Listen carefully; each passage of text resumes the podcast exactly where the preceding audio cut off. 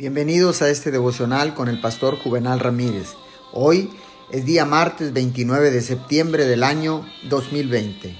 La palabra dice en el libro de Mateo capítulo 6 verso 6. Cuando te pongas a orar, entra en tu cuarto, cierra la puerta y ora a tu Padre, que está en secreto. Así tu Padre, que ve lo que se hace en secreto, te recompensará. Digamos que no hay dos cosas más esenciales para una vida llena del Espíritu Santo que la lectura de la palabra y la oración.